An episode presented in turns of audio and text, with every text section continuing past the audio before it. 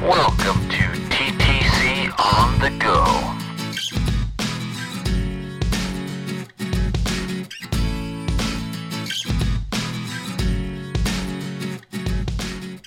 Welcome to TTC on the Go. My name is Erishe.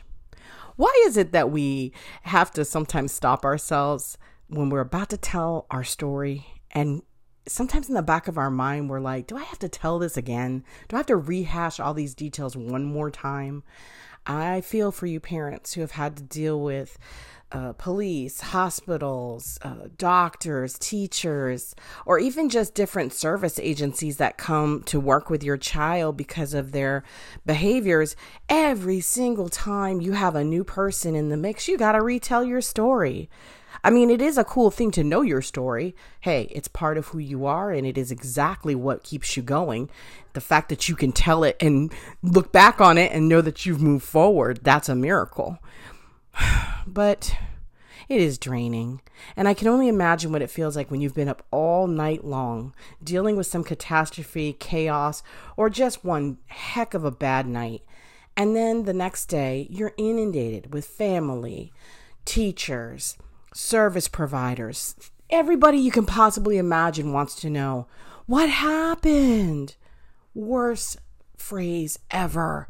And I'm guilty of it myself you know, in my work as an engagement specialist, I am there for the crisis, and I'm often the one who has to follow up immediately when something has gone wrong with one of our kiddos.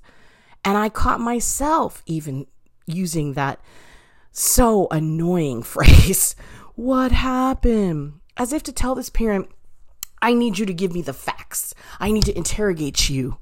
It, it might even come across to some of you like we're questioning Did you cause this to happen? What did you do wrong?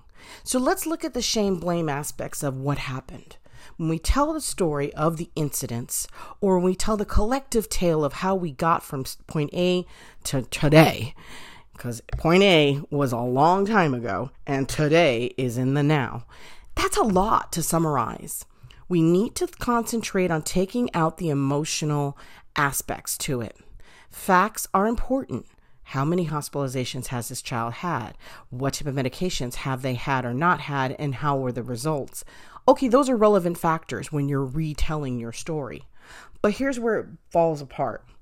At some point, any parent is going to become saturated in this process, and there's going to be details that are pretty important that might get left out. I really love the idea that has come to me through several of the parents I work with. Write it down.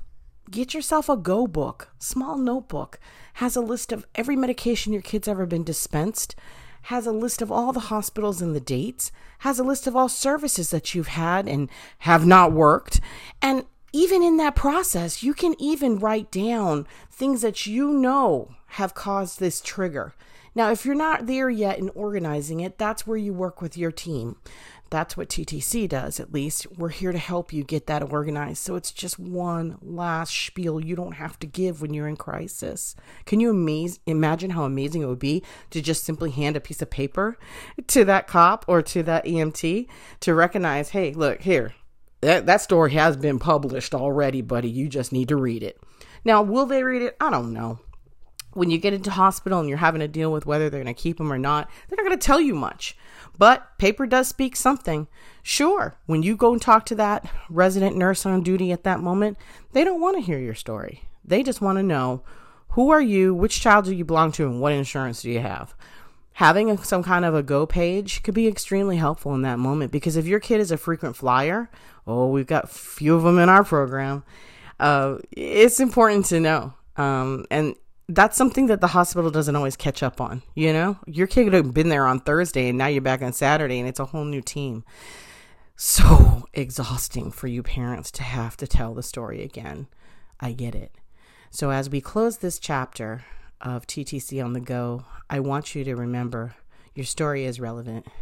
And if we do nothing more in this world, oh, for God's sakes, please tell your story. Tell it in a way that makes you feel empowered and tell it in a way that has power.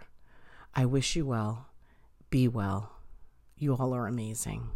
Thank you for your resilience and courage.